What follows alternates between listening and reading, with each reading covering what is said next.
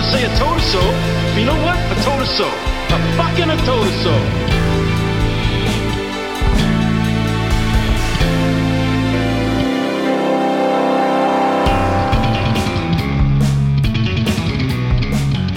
Hello and welcome back to the Bottlemen, that podcast that you listen to uh, with Riley and Dan uh, about nothing so much as the various uh, goings-on uh, north of the border, uh, or if you're in Canada, uh, also north of the border, I suppose, because you are listening from Canada and the border is primarily south of you. That's right. Uh, yeah. Wait a minute. Hold what on. Do we think? What do we think of my tight new intro? I... Um, I like it, but I'm. Uh, I, f- I feel like somebody has blindfolded me and spun me around, and then said, uh, "Just like w- walk thirty paces west." Every yes, that's the that's the other thing. If you are listening to this uh, at home, uh, please spin yourself around, walk thirty paces to your west, and then um, uh, uh, exits are north and south. Uh, you see a table and an old fireplace. Uh, what do you do? You have uh, you have discovered a potion shop. Uh, yeah. Would you like to buy something, or would you like to sell something? Uh, you have dis- you have discovered a uh, potion shop that contains uh, uh, that um, famous uh, uh, black and white photograph of the two women kissing, but there have been blunts photoshopped into their hands. How much do you pay for it? Welcome to Montreal, baby. I assume that's what goes on there. That's right. That's right. We, I would really love to do like a Zork style text adventure that was just um, getting from one end of Canada to the other. That would be good. So what you start off in, um, you start off in, in, in, in like yeah Halifax, yeah, and then say obvious exits are north, south, and west, and mm-hmm. you just have to keep hitting W for like four days. Yeah, you sit in front of your computer and hit W for four days until you reach uh, uh, Nanaimo, British Columbia, where you die instantly. Yeah, yeah, yeah. You you were killed. You were killed by a flood. Congratulations. your, your score was three hundred. Oh my! I, I actually have been playing Zork again recently. Um, well, I could kind of tell. That rules. I, I I wasn't entirely sure, but I kind of I, I had a feeling. I was like, somebody's digging into the old text-based adventures. Mm, someone seems a little Zorky recently. Yeah, no, I'm like, I, I I I like things like Zork because I like I like how finicky they are. So if you say like, like Zork is actually the least here. Here's some fucking here's a pussy getting ass sentiment. Um, so this is that uh, Zork is the least finicky of all of the text-based games. Right. Zork. So so it's A I. Whatever's reading your your your inputs is uh is not looking for like an exact yeah an exact wording. So you could say something like uh, "hit troll with elven sword," and it will parse that successfully, uh, which I think is very fun and very impressive considering it was made in nineteen seventy-nine. Yeah, absolutely. Uh, yeah, so this is uh, this is uh, actually uh, the Bottlemen is now under new management. Uh, it is now a socialist Zork podcast. Uh, welcome to Zork Talk. we are we are uh, talking where we talk about uh, we talk we, yeah it's, it's like no socialist Sopranos podcast. That's done. It's over. It's yeah. finished. Market is saturated. Too many of them. Uh, we're now this is we're breaking ground in the. Uh, sort of socialist content mining business. And this is a podcast all about taking a leftist look at Zork. We're doing Zork. Uh, we're doing Wizardry. Um, we're doing Ultima all the way up to Quest of the Avatar.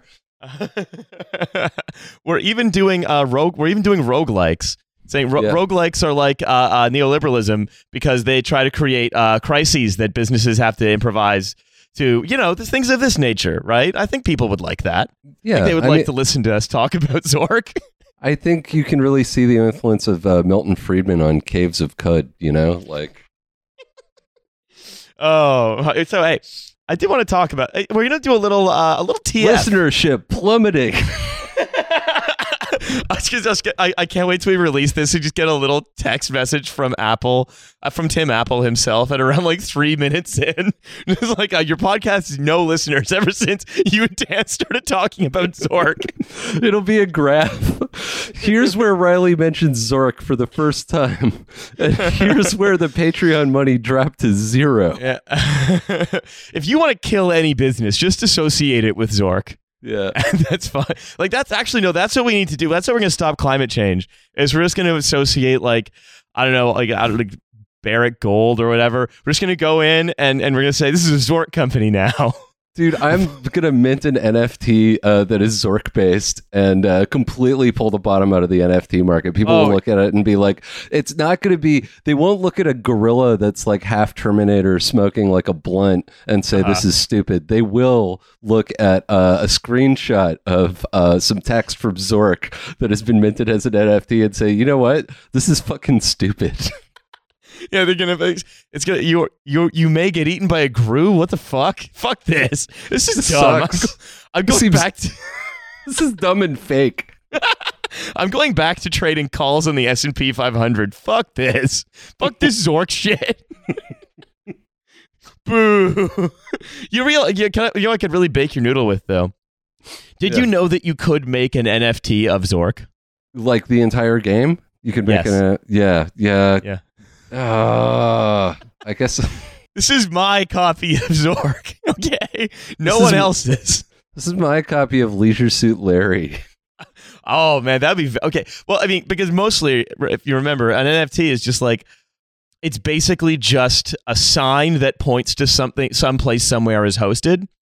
Yep. And so you could your N F T is really just like whatever is here, I own, and so okay. you could. Basically, sto- again, then the because on the blockchain it and co- it stores the yeah it's it's a sign basically, and so you could conceivably have an N F T of Zork or Leisure Suit Larry or any number of these things, and that's how yeah like you say that's how we're gonna bring this whole uh, edifice crash because people just like uh, the the Borg gorilla like smoking a big blunt. People like that kind of thing, so, but they're not gonna like uh, video games from before video games were cool. They're not going to so, like Leisure Suit Larry. They're not going to like Zork. They're not going to. They're not going to like. Oh, they might like the Doom guy because that's sort of retro. Yeah, but they're not yeah. going to like uh, uh, the the game where you get frozen by the ice wizard. That other text based adventure. Oh you know? yeah, that's a good one. Um, so like a save state in uh, Phantasy Star One, I could save Ooh. that as an N F T. Ooh, like, I bought I bought Phantasy Star Online uh, when I had a Sega Dreamcast. I really thought Dreamcast was going to be the way it all went. Sadly, uh, no. It was so it was a good system. It was ahead of its time. I, I had Phantasy Star Online, which I couldn't figure out how to play because I don't think I was in Japan. Uh, I had yep. uh, Skies of Arcadia. I had Power Stone. I had Shenmue. Uh, oh, I, Shenmue. I, And then I, I had the little the, the the fucking memory card that was also the little Game Boy. Like as every element of that was just a perfect. It sucks that it was that it was anyway. Sorry, this is N F T stuff, right? This is N F T talk, and we're gonna make an N F T of Zork, and then we're gonna yes. get everyone in Chevron playing Zork. We're gonna get Chrystia Freeland to go on stage and play Zork at a, at a rally. That's yeah, what we're gonna like, do. More like Azork Battalion is what I'm saying. Yeah. Uh, exits are north, south, and Donbass. Yes, exactly. all right, all right, all right. Is that enough Zork talk for one podcast, you think? I, th- I think so. For now. I think we've hit the, yo, you know what? Those listeners, they better shell out the Patreon money or Zork Talk is coming back. That's right. Don't right? think we won't don't think we won't do it. Because we, we will. will play Zork on the podcast and Dan will say what it is that I'm doing. I'll which read is it mostly out. Just getting in, going into the forest, finding the bird egg, and then just continuing to walk through it infinitely in case I... Because I, I keep thinking that like maybe the developers put something special in there, but they no. didn't. You gotta smack no. that Gru, man. Hit that Gru. hit, the, hit that Gru. Uh, okay, no, Zork talk over. We're gonna. T- right. I'm gonna do a little T F. We're gonna do a little T F thing. Um, yeah. I want to talk about a startup with you that I found, that you found actually, that everyone on the internet found and talked about and complained about it so much that it got its website deleted like right away because everyone who it start- literally had to delete its account. yeah, it, it it got deleted off of the internet uh, because uh, it's such a terrible idea. Um, but I, I think it's sort of illustrative to to think about, right? It's, I I'm, I wanted to sort of talk about it a little bit. And I, you know, I, I, I don't, I, I, I give all my T F friends all of the sort of startup talk. I think it's time the Bottlemen got muscled in on T F's territory. Yeah, um, let's do it. Yeah, let's, we're fucking doing it. Uh, so it's this, it's this company, and it was this was not some small This wasn't just like some guy making a website with kind of a harebrained idea. This was backed by Y Combinator, which is one of the largest startup uh, incubators out there. How that That's works right. basically is like you sort of, you have an idea, you pitch it to them, and then you kind of go into Y Combinator and you develop, you, they give you the resources to make it into a business, give you some investment. Uh, and then they'll like... Okay, wait. Is this kind of like... Um, this is kind of what, like what the Alberta government wants to turn all the empty commercial space into in Calgary, right? Like Sort of. So Y Combinator uh, generates actual companies. The companies don't do anything, but it does successfully churn out registered businesses. The, pl- right. what, the an, an innovation center is very different. It's a place where you can go like, sh- like fucking uh, Imperial Oil or whatever... can like sponsor a Google Glass hangout or like a Facebook like Ray-Ban hangout zone where you yeah, can go uh, and like look at the green oil well of the future with some f- virtual reality goggles. That That's what they're turning all the commercial space in uh, Calgary into. Amazing.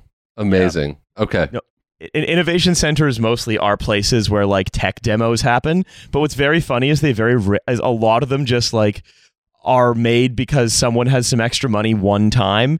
And so a lot of the time you'll see like, like let's just say this, it's a, an innovation center is a place that will have a P S two as soon as it's out. And then for a long time, like it's, it's a place you can go play like that Gran Turismo game for P S two in two thousand sixteen. Yes. Yeah. Yes. Um, yeah. Innovation centers are stupid. Anyway, no, a startup incubator is a little different. It's uh, it takes the you go in, you pitch at your business, almost like a university app. Like it's seen as a almost like a, a Silicon Valley version of a university. You refer to yourself as like a Y Combinator alumnus, okay. um, and then you go in, and then you like all of these sort of experienced venture capitalists basically like help you design your company and do your business plan, and then on demo day, right? They invite all the like Andreessen Horowitz and all the Sand Hill Road people. Uh, to come in and then look at all of the companies that have, and then most of them get pro- like if you if you into if you get into Y Combinator, chances are you're gonna become a very rich sociopath at some point. How badly do you have to fuck up to not get picked? Like, well, I mean, I mean, look, this is this is almost a whole different thing, but it sort of depends on what the rest of the economy is doing.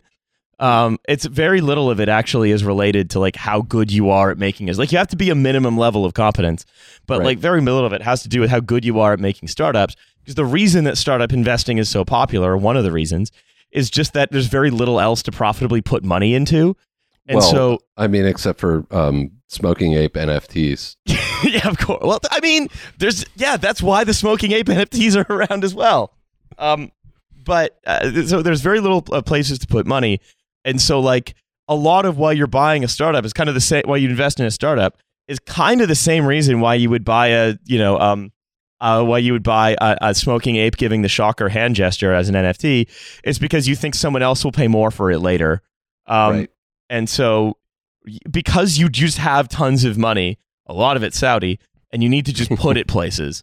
Um, then you, uh, you, you basically, you, you're, you're, there's a rush to just invest in as many of these things as possible because you don't care if it loses everything because the whole goal is to try to pawn it off on some greater fool. Yes. Um, and so that's why, like, it, it, so you, but generally speaking, you don't even really want to become a unicorn yourself. You just want to get bought by Google, Facebook, Amazon, or Apple. Mm-hmm. Um, and then you cash out and, uh, and that's that.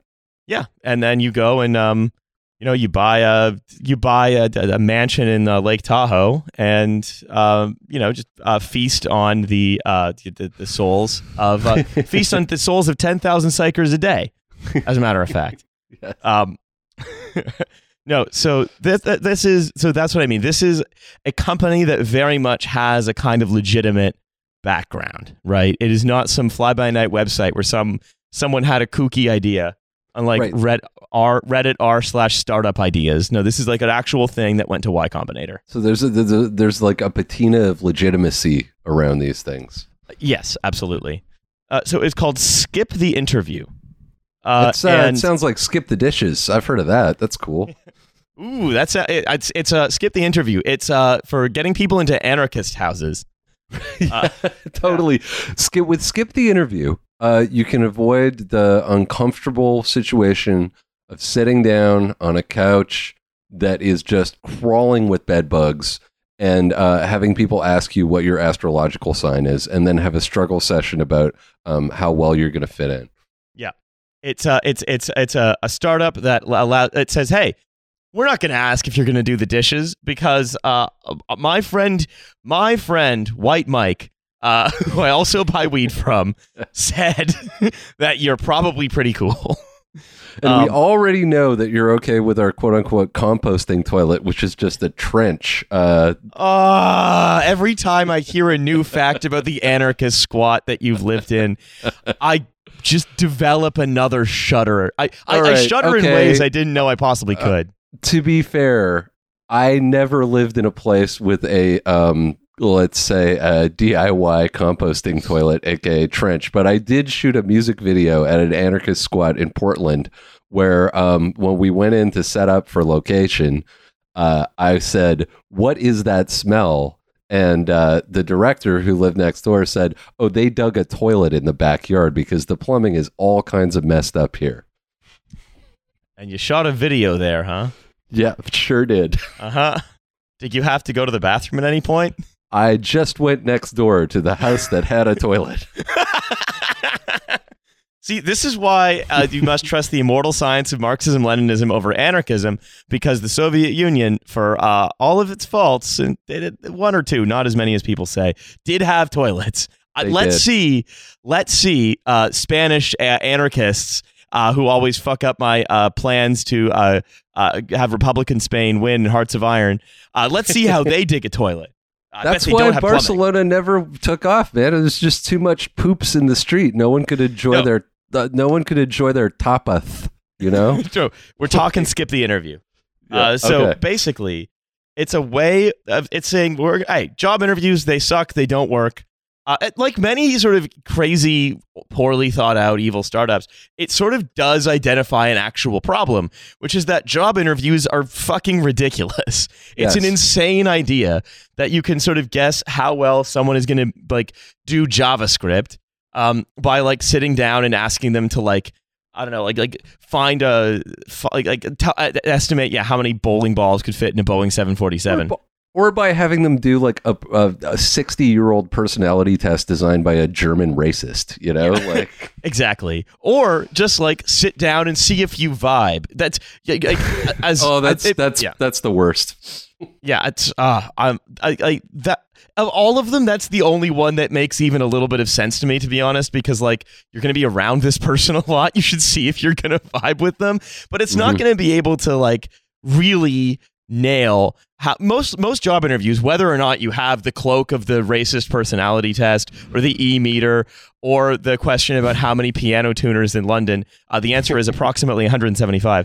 um I, I, I'll figure I'll tell you how I got that later. You see um, a tortoise lying on its back. Yeah, I love that. It's, it's hey, you, instead of get, just giving the Voight Kampf test to people we think are replicants, we're going to give them this uh this startup has a new idea. Right, so it's a it's, job interviews are actually completely fucking stupid. But how what this one says is, hey, what we're gonna do, we're gonna tap into uh, the social the social realities of existing in a white collar economy. It's mostly for white collar jobs. This one, um, yeah, and we're gonna say, hey, instead of uh, instead of do, uh, just applying for a job, why don't we add a kind of gambling element to it? You know, yeah. That's uh, that's what you want when you're looking for financial security in an increasingly uh, chaotic job market. Yeah, you where you basically have to go around to everyone else you've worked with and be like, "Would you bet fifty dollars on me not getting fired after two months for a new job?" Yes. And so the, what the tech company does, and they, remember, this is a technology company somehow. Mm-hmm. I don't know what I don't know what technology they have built. Other than just um, having a website. Maybe it's technology in the Scientology um, definition of it. It's like, you know, we're talking about uh, human technology here. Yeah. Ideas. Sort of right. Um, so uh, basically, so you have to get like, I don't know, like ten thousand dollars of sponsorship or whatever if your job is like a sort of highly paid software engineer thing. And then uh, you go into, and then you get all these people to like put money into like, I don't know, like a tontine, like a sort of white collar tontine sort of. Mm-hmm. And then... If you and then you're gonna like interview to instead of interviewing to be a lead product designer, basically they're saying, well, enough people have like bet that you're gonna be doing a good job here. uh, that, you know, you're going to, that if you, if you do well, right, then yeah. everyone makes double their money back. But if you get shit canned, then uh, you, no one gets their money back. Yes. Yeah.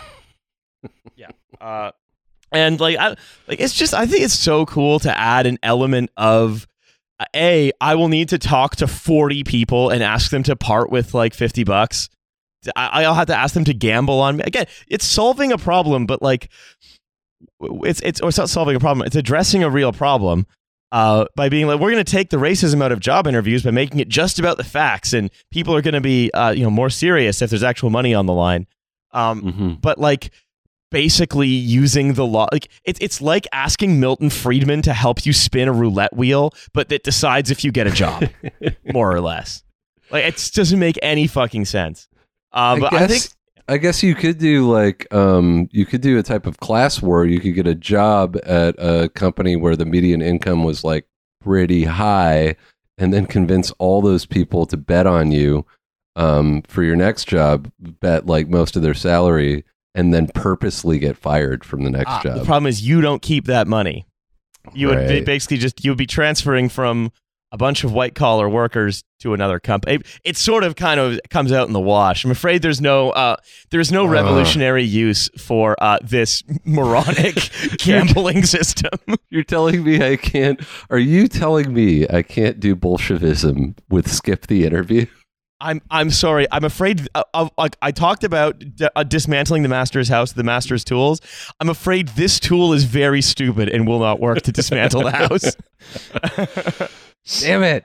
I'm sorry. I'm sorry. But yeah, it's like, okay, so you can't get like, you basically just, they're like, oh, we're going to take the discrimination process out of job interviews by being like, yeah, all you have to do is ask your friends who are able to part with all part with fifty dollars on like a bet to sponsor you. As though that's not sort of um, re-entrenching some, but like in a different way, so that no, so that like the dumbass who created this company doesn't see it. Basically, yes, yes, I can see a lot of abuses of this happening too. It seems like there are a lot of there are a lot of entry points for scams here. The problem is once you have a startup in Y Combinator, uh, you can't really change it. You just have to, because it's also like the other thing about something that skipped the interview is that remember the founder Chris Evans, not the Uh, the, the the the muscular fellow, I think a different Chris Evans, um, right. uh, the founder, he's not really, none of these companies are supposed to actually do anything, mm-hmm. right?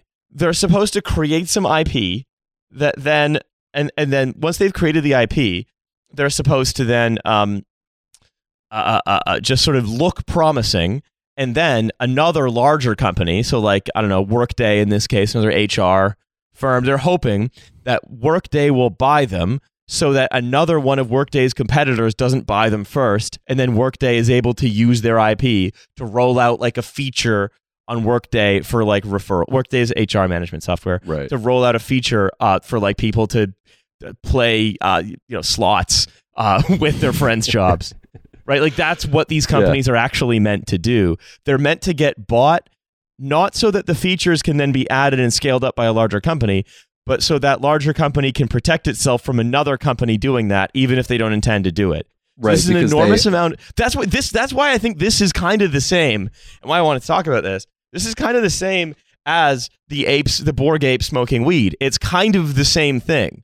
Yeah, where yeah. it's just like all these ma- these astronomical sums of money, but that are just sort of completely invented, like more invented than normal money. Um, uh, just sort of being being put to use it for, for these things that are just disgust that are disgusting in every way. Um, but that like the only difference between like the the N F T of the ape and uh, Skip the Interview is basically aesthetic. Like that's more or less it. Yeah, um, yeah, absolutely. It just appeals to a different demographic of yeah uh, sucker. But the whole the whole thing is basically just like. It, it is just it's it's a it's shaped like it's like Canada. It's shaped like a company. It has employees. It has a founder. It's incorporated probably in Delaware, you know. But it's not. But it doesn't do any production. It just sort of is there to be kind of traded around, and you hope that someone buys you out of it, basically. At some yeah, because we've reached a point where there's nothing else to make. We can't yeah. create. We can't create anything else. So we have aside, to. Aside from Funko Pops of me and you. Yes, that's true. And That's the last um, thing. And and a Zork that is uh, a Zork like that is uh, based in Canada. Oh, are- yes. Somebody. OK, I, I imagine there are probably like a bunch of nerds that listen to this. Um, if I you're a nerd so. and you listen to this, uh, please make a Zork style game for Canada. Um, yeah, but please, we promise please, no more Zork talk. Please include uh, uh, all of our favorites. Uh, Tim Hortons, you know, um, uh, maybe there's an Arkells concert concert Ooh. involved. I think uh, you should be able to go to... How about this? How about this? Uh, Zork Dog River. Oh, my God. But you, pl- you play as Hank. Yeah. Yeah, exactly. We might run into some uh, copyright issues. So um, maybe his name is uh, Hank. Uh, yeah, his name oh, His name is... His name is... Uh, uh, Thank? Yeah. Uh, Brad Hank? Ass. Yeah, Brad. We, yeah, we're gonna make a Zork like of Brett Ass. Um. All right. Uh, let us. Uh, let's go on. Uh, because yeah. we've got, we've got a whole, a whole thing happening with our deputy prime minister, don't we? Yes, we do. It's uh, Freeland Mania has gripped Canada yet again. Just uh, everyone's got Freeland fever. Well, a certain demographic of liberals um, ri- riding high after the incredible gains made in uh, the uh, tumultuous election that we just had are yeah, uh, they're they're sweating and shaking in bed. They have a little bag of ice. Uh, they've got a thermometer coming out of their mouth, and the mercury is just shooting out of the end of it. That's how that's how bad the Freeland fever is up here. I but saw I saw one video of Chrystia Freeland saying that uh, Vladimir Putin was uh, Chuji, and now this happened to me. I'm shaking in bed. I'm shaking. I'm literally ah, shaking. Ah. So, so I mean this. This thing that we're about to talk about uh, is kind of bittersweet for me.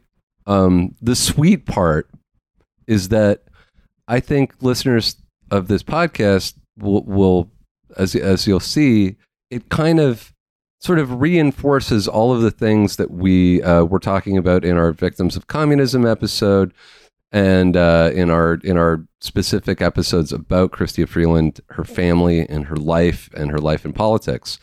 The bitter part, Riley, yes, uh-huh. is that it is going to make me fucking go insane. Ah, uh, I, hate, I would hate if that happened.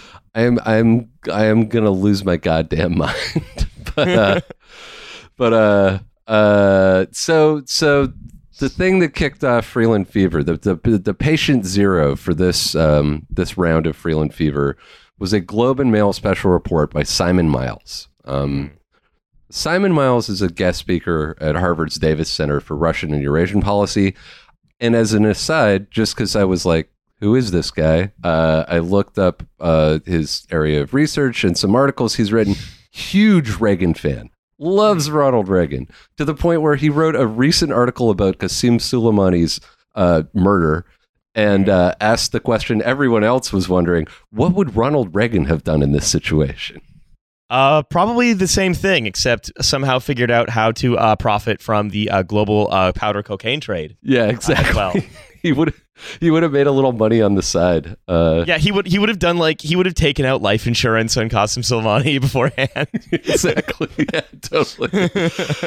crafty, crafty guy. Um. Yeah. So so Simon Miles uh, wrote this special report for Globe and Mail. Uh, adding detail to this thing that we covered a few months ago in one of our Freeland episodes, which is Freeland's activities as a quote-unquote student in Gorbachev-era Ukrainian S S R. So yeah, she was she was over there studying a language that she already spoke. Uh, where else are you going to learn a language you already speak unless you go to the place where they invented it? Jesus. Exactly. Um, the title of the article, K G B archives show how Chrystia Freeland drew the ire, and then brackets, and respect of Soviet intelligence services. Uh-huh. And I'm just going to say right off the top... How come the Soviet intelligence services were watching a student? Yeah, exactly. Why? Why would the K G B be interested in someone who is studying uh, Ukrainian in Lviv? You know? Yeah. I wonder why. It's, it's kind it be, of the same... Yes, Could it be, Riley, possibly, could it be because Chrystia Freeland had at that point written articles for Radio Free Liberty? I mean, this is basically just the fucking Michaels all over again. It is. Right. Where you you're you look you're supposed like the whole point of being like a middle manager brained Canadian, right, is thinking is, is sort of thinking yourself, I'm like an American but a little bit European. And then uh, looking at a guy whose main job is, I don't know, like Uh, just like knowing Kim Jong-un and being like, he got arrested for being too good of a businessman in China. That's uh, right. Yeah, absolutely. The Chinese just randomly arrested some guys because who happened to be ridiculously intelligence connected. His tour company uh, taking people back and forth across the Chinese-North Korean border was so entrepreneurially successful that he got right close to Kim Jong-un and, and they became best friends. Yeah. And they texted each other all the time. It's amazing. It was That's the like, exact plot of like this, the first half of the second act of The Interview, where they're just friends. Yes. That was the entire thing. And with none of the intelligence involvement that also that movie, The Interview, had. But no, so this is not about, this is not Michael's talk, right? The Michaels need their rest. We're, we're talking freely. Well, we might have to circle back to the Michaels, but yeah, for now. Okay, so rest, for, rest young Michaels. Yeah, yeah. Sweet. Baby boys, dream, just dream pleasant dreams. Lay your heads down. Maybe uh, one of you is laying your head on the other one's uh, barrel-shaped chest. The moonlight glinting off. Is someone going to anyway, draw Michael? Can someone, is someone going to draw Michael's Yowie? I want to see Michael's Yowie. uh, speaking, and also that's uh, that's actually the um, that's actually uh, the, the name of my Polish cousin, Michael's Yowie. So I'm gonna read. I'm gonna read from this uh, this article. Uh, yes, please. Basically, uh, so it's talking about um, it's talking about K G B uh, material. Which, by the way, these K G B archives have been uh, unsealed and open to the public since twenty fifteen. So it's interesting that this is coming out now. Just saying. Um, So the materials show what drew Soviet intelligence uh, services' attention to the then troublesome young Canadian. Why was she troublesome? Yeah, well, we're, we're about to find out who is the subject. How come of this- a student studying in another country is constantly doing stuff that's troubling the government of that country? Yeah, how come indeed? Um, uh, she was the subject of denouncements in the Soviet press and even warranted a feature in top secret K G B documents. It's like a normal student thing. Just to a happen. normal, a normal thing. In articles bearing titles like Abuse of Hosp- Hospitality, Soviet newspapers publicly lambasted the Canadian vis- visitor for recklessly meddling in Soviet Union affairs with malice and afterthought. Um, so, okay, well, and, But again, th- that's something that I do between classes when yeah. I'm studying for school. That's something I definitely did as a as a twenty-year-old, you know? Uh, yeah. Just malice, malice, afterthought. Uh So the, this is a so the Kiev newspaper Pravda Ukraini um, asks a few, I think, pretty pertinent questions. Uh, did so, uh, what business did someone from Edmonton have leaving us had leaving us leading a civic organization for the preservation of the Ukrainian language in Ukraine? Why did someone in Ukraine, uh, someone coming to Ukraine to study Ukrainian, spend so little time doing so at the university sponsoring her visit? And why study when, as the televised rallies at which she spoke time and time again clearly showed, she spoke the language uh, but that's flawlessly? The, these are interesting and pertinent questions to ask about someone who is being... Uh, sorry, this is making me very mad. I have to stop yelling this entire episode. I just yeah. think Zork. Yeah, I'm, I'm calming myself down by thinking about Zork. Um, yeah, you see, uh, Riley, you see a chest in front of you. Uh, open. Why? And uh, open. I'm opening it. In- uh, there's ah, snakes. Shit, there's snakes fuck. in there. Yeah, you you lose. uh, I've been eaten by a grue yet again. Um, no, but it's like these are re- legitimate questions to be asking about someone who's kind of the presumptive uh, uh, sort of in- person who's going to be in charge of civilian government in Canada. Like, yeah, was she an intelligent? This is reasonable things to ask, and I think like the idea that someone who was at least in the past, if not still more recently, uh, let's say, if not an intelligence agent, then deeply intelligence connected. I think it sh- it's going to well, be quite terrifying to people that someone like that is going to be at the head of um, of civilian government, because we all know what happened till the last time a guy who was deeply intelligence connected was the head of a civilian government, uh, and that's the guy that fucking did J F K. Yeah, exactly. Yeah. Yes. But let me ask you this, like, would uh would would a private citizen working for an intelligence agency uh say um coerced Soviet citizens into staging marches and rallies? Would uh would someone who was working for an intelligence agency deliver cash, video and audio recording and even a personal computer to her contracts uh, her contacts in Ukraine as detailed by Colonel Stroy from the K G B? Why did, why did, where did she uh, get as a the result cash? Of their surveillance of her? That's a question that this article does students, not Students answer. Are famous for always having lots of extra money around to distribute. I love to be a I love to be a student in the Ukrainian S S R on uh, on a visit in the late nineteen eighties and have a computer to give yep. to someone. Uh, I I have you know I, I've brought, I've brought everything I need for class, which includes. Um, Yeah, like thirty uh, of the cameras that you can like hide in a hat, uh, a, a, a newspaper with the eyes cut out. Um, it's electric joy buzzer. It's more of a joke, I guess, than an intelligence thing. But yeah, like yeah. this is this is clearly someone who's working in intelligence. Like, like how come? But like, I feel like I'm going crazy. How come nobody is interested in that? No one is interested in it because it's awesome and cool that she was there uh, fighting yeah, for democracy, she was, you know, and nothing yep, she, else and nothing else. She was there for no other yeah. reason than her love of democracy. But I was going to say, you know, as to who is paying for this, I think our listeners and and you and I, after, you know, our sort of deep dive into this period of her life, can maybe point in the correct mm-hmm. direction in that. Uh, So she was writing articles for Radio Free Liberty. Radio Free, Free Liberty, uh, notorious C I A cutout, also has deep, cultivated connections with the same Ukrainian diaspora she grew up in, um, including their offices in the United States and their international office. Uh, and it is, you know, uh, also the fact that her uh, her partner, who is not mentioned in this article, but who we talk about in uh, in our episode on Freeland, um, her partner was actually himself working for Radio Free Liberty and was arrested by the K G B for disseminating uh, anti-Soviet propaganda at Red Army yes. bases in Ukraine.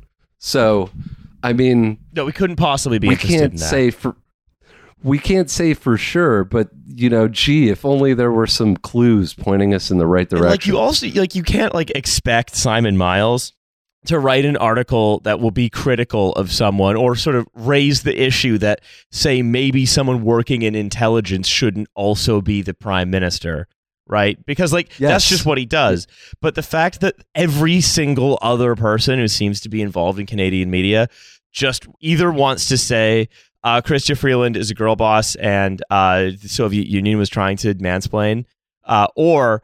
Uh, you know, Chrystia Freeland uh, is, is has her own Frazzle Drip video, right? It's it's it's th- those seem to be the yeah, only valences at which this person is being talked about, and that and that's why this whole issue is totally maddening. I mean, like the the most I I would say the most damning thing, um, pointing to obviously her being an intelligence asset working, you know, on it's like.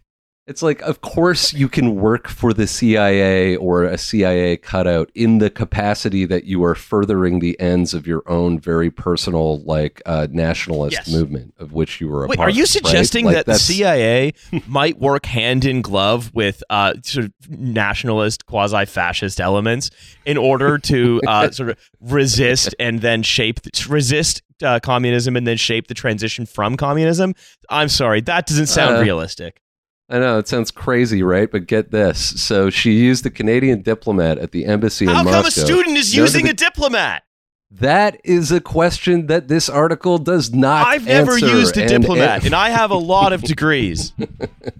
I have three degrees, and I have never once in my life used a diplomat for anything. Yeah. So this diplomat noted the K G B as Bison and suspected of being a spy himself. Uh, she was using that uh, diplomat to send material abroad in the diplomatic pouch. I have so much access to those.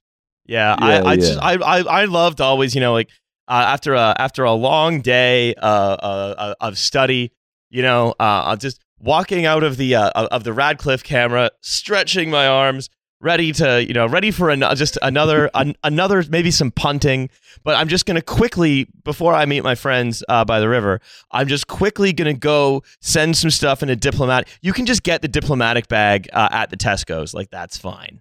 Yeah, oh, totally. You just go, you go, but the trick is you got to go to the place where you send yeah. letters. And, and instead of being like, I need to send this airmail, you'd be like, um, I, I need the diplomatic yeah. pouch. Oh, uh, is that, is that and extra? It, it takes a, Uh, well, no, it's, yeah, it's it takes a it, couple to minutes. Get the diplomatic bag at Tesco's. It's a five p charge now. Sucks.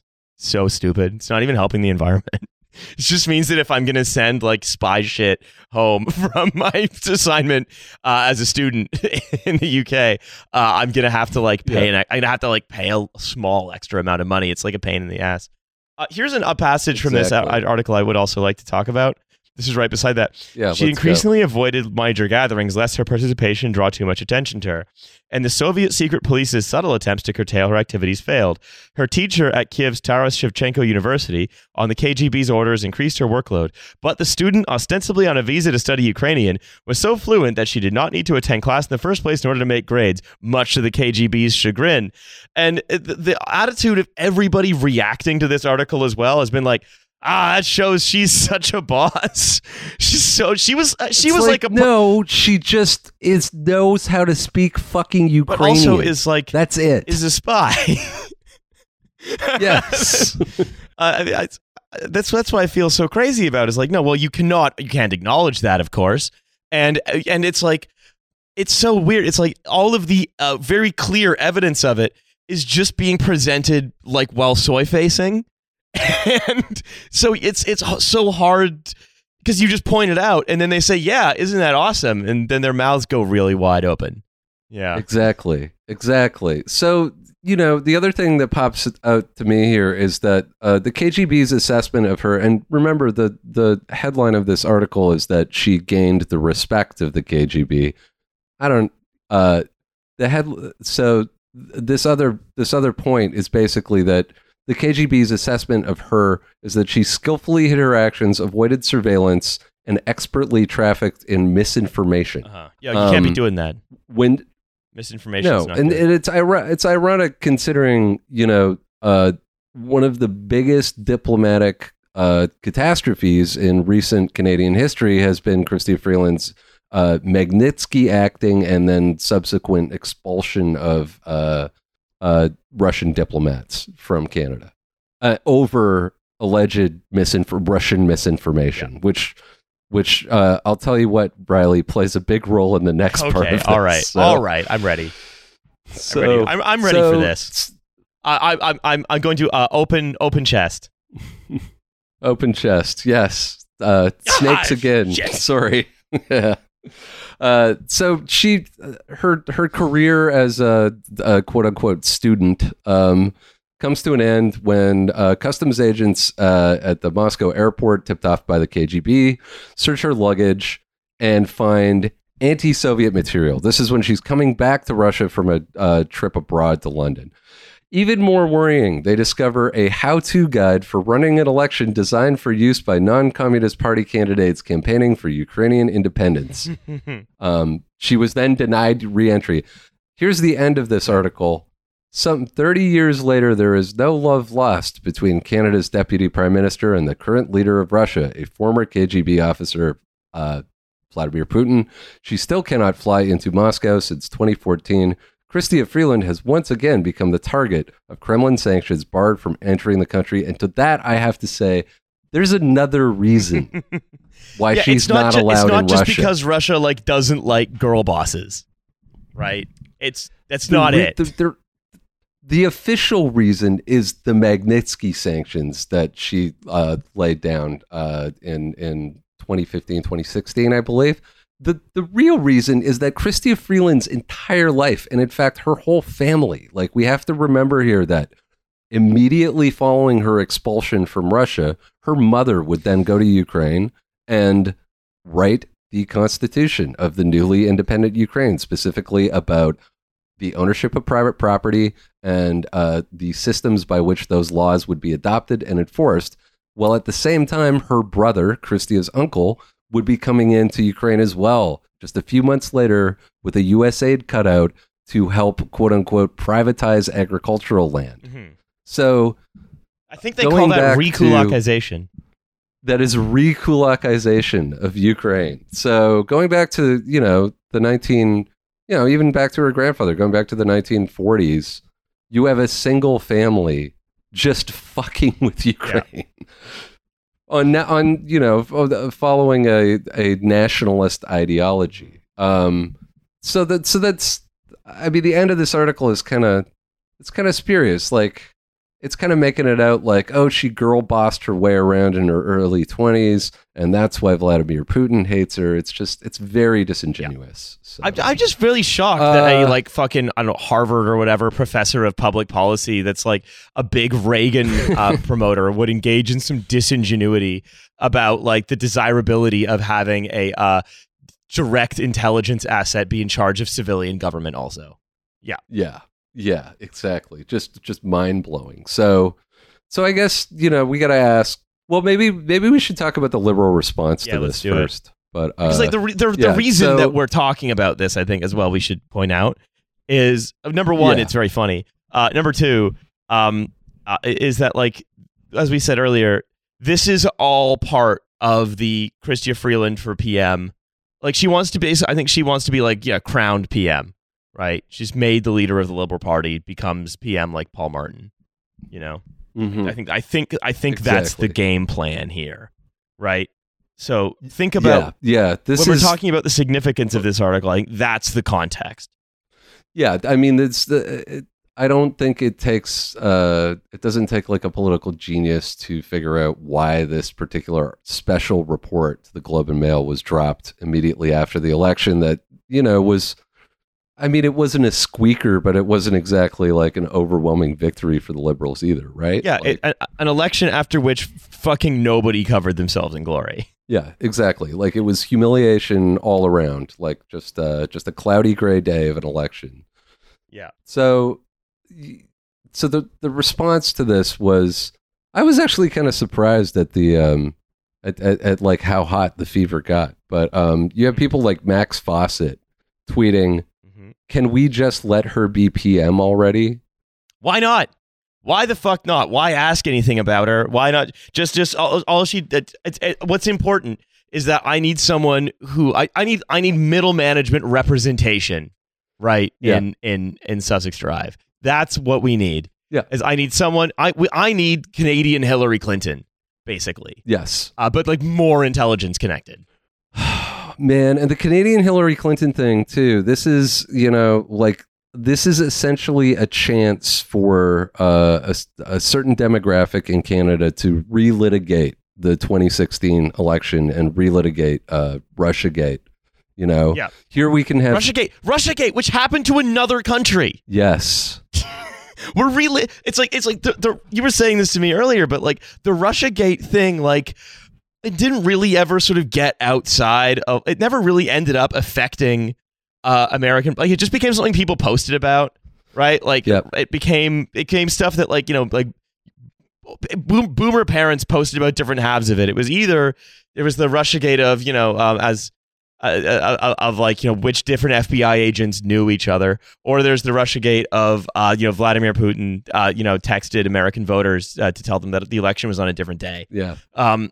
Yeah, but or like, but like that never got beyond the realm of just like cable news and like Facebook posts in America, right? Yeah. But it is now like Russiagate has worked in Canada. It has. Like, like we just we just watched America so closely that we actually let like the busy box that was Russiagate shape our actual politics. And it has definitely brain poisoned this entire uh, demographic of people who really want to see Chrystia Freeland be the next Prime Minister of Canada, including, you know, Maximum Fawcett. And like the responses to this tweet were like, I, I pulled a couple. Um, yeah, of course. This is just like Atomic Blonde. The yeah, mo- the- yeah, man. It's just like that. It's just like that movie. Uh, I, I, because it's basically what they're really just saying is like in the spec, in my favorite show, the news, mm-hmm. Chrystia Freeland is the good guy. Yes, yeah, she's the yeah, girl boss fighting evil. Uh, she's as- the protagonist of the news to these people, and they want the protagonist of the news to win. And that was kind of like the the same thing that people thought about Hillary Clinton in the spectacle of American politics. She seemed like kind of the main character. And this is how the story was supposed to go for people who like want to feel good about having the world's greatest middle manager in the top job. Yeah, exactly. Exactly. You know, like when you get comments like uh, she is fighting the Putinization of the White House, or we have a real Canadian James Bond, or amazing work in Venezuela. Uh, Why would you want James Bond to be the prime minister? Seriously. But all you're saying is this this is cool and it makes me feel cool to look at and think about. Yeah, yeah. I mean, these people yeah. live in a in a fantasy world, and part of that fantasy world has been shaped by the way that Russiagate uh, and and the Russiagate narratives that a lot of our uh, Canadian media stars uh, mm. uh, perpetrated and pushed into the media sphere.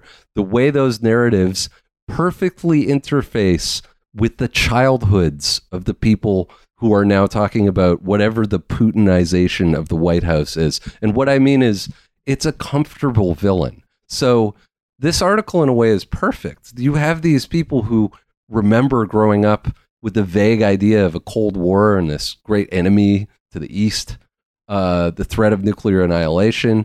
You've got plucky Chrystia fighting for freedom. And what? Oh, the Russians are here again. It's easy. It's comfortable, you know? Like... Mm-hmm. And, and it's and it's this it's the same story. It's this it's the comfortable story. It's you don't have to like contend with say the, the let's say the um the evil being in the institutions of your own country. But that's the thing. The evil isn't is in the institutions of our country. But we're taking the one of the like I don't know uh, ablative, distractive narratives from a different fucking country, and that's just so embarrassing. It is very embarrassing. So, you know, when the ev- inevitable criticism to uh, the the overwhelming like just soy facing about this article started rolling in, the response by this liberal contingent was very predictable. Um, they basically started accusing anyone of questioning Christia's political background, any of her accomplishments, of which it seems very difficult to drag up any material examples of. Uh, they started calling those people Russian bots or Chinese bots. And in one hilarious high profile case of mistaken identity, uh, the D P R K Ice Hockey Foundation, which is, of course, the joke handle of a Canadian communist. There was there was a person who was very loudly melting down on Twitter thinking that the and, D P R K Ice Hockey Federation was sowing disinformatia to smear Chrystia. And like as as much as it's fun to talk about posts, right? I think they actually do give you a window into how people are interacting with this bit of the spectacle and how that's going to like shape the way they see politics. I yes. think these are good as examples of, of sort of seeing politics as a fandom for a person who, like you, just because if you a fan, it's, it's why it's so fundamentally conservative. That's why you know a, a, an old Reagan bod is going to be able to be get in support of a of what's supposed to be our sort of like um, centrist or left of cent or slightly left of center party, especially by American standards, right?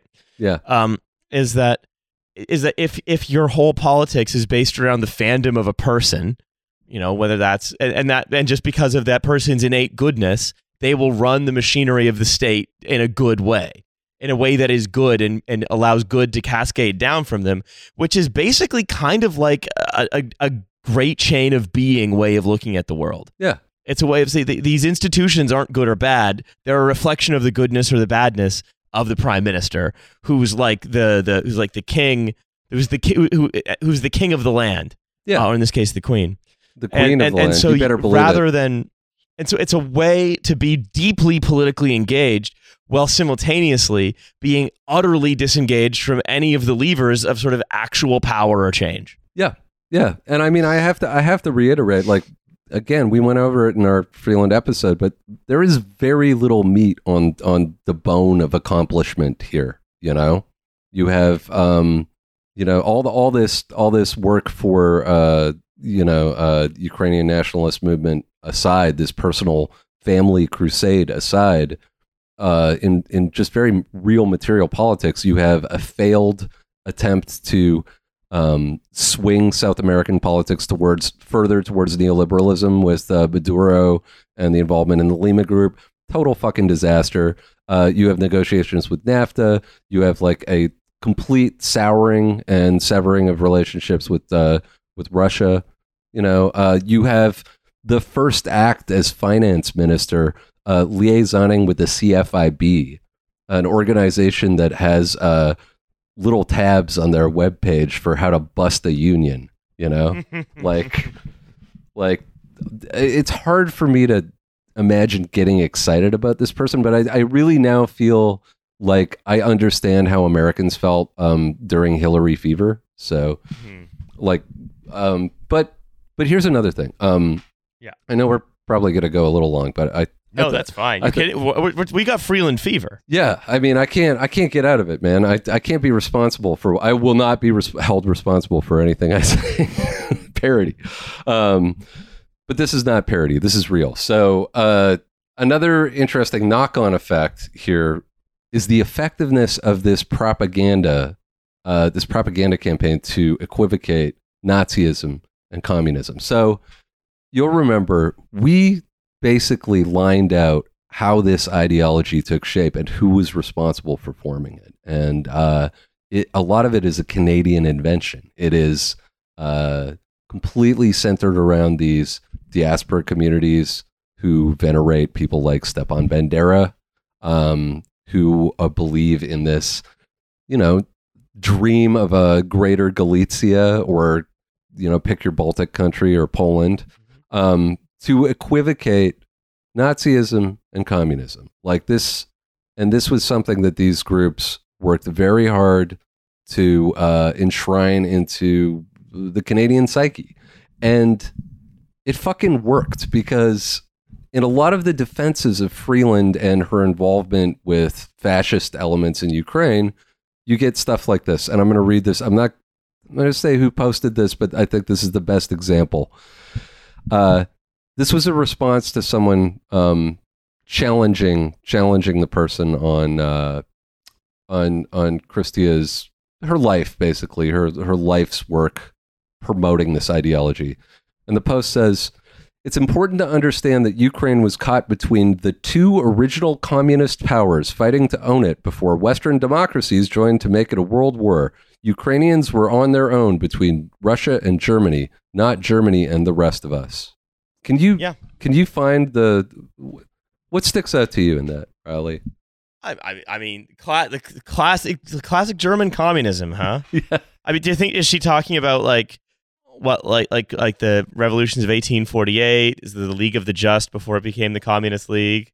Uh, is it like like one of the other young Hegelians who wasn't Marx? Uh, one of the, yeah, one of the uh, also rans. yeah, yeah. She's she's talking about fucking yeah. She, oh, oh, I get it. So she's an anarchist. That makes sense. Uh, no, she's just she's just a big fan of Proudhon. I assume that's what it is. So you see that you see that uh, repeated over and over and over again when uh, you know anyone tries to challenge this narrative that's being spun by the media that is all wrapped up in misunderstandings of Russiagate or just general brain poisoning or like a complete failure to analyze World War Two history or identify Nazis and communists as literal like mortal enemies.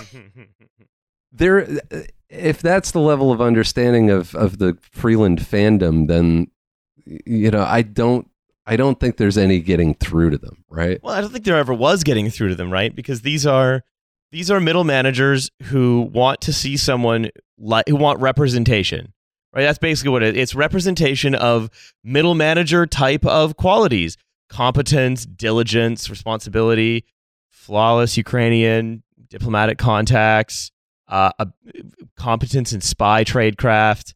But no, it, it's the whole point, right? Is that you get excited yeah. about someone who you think is a serious person doing a serious job and doing it like how you would do it. You know, it's why Donald Trump got there. It's like Donald Trump was the object of veneration of like all the small business owners.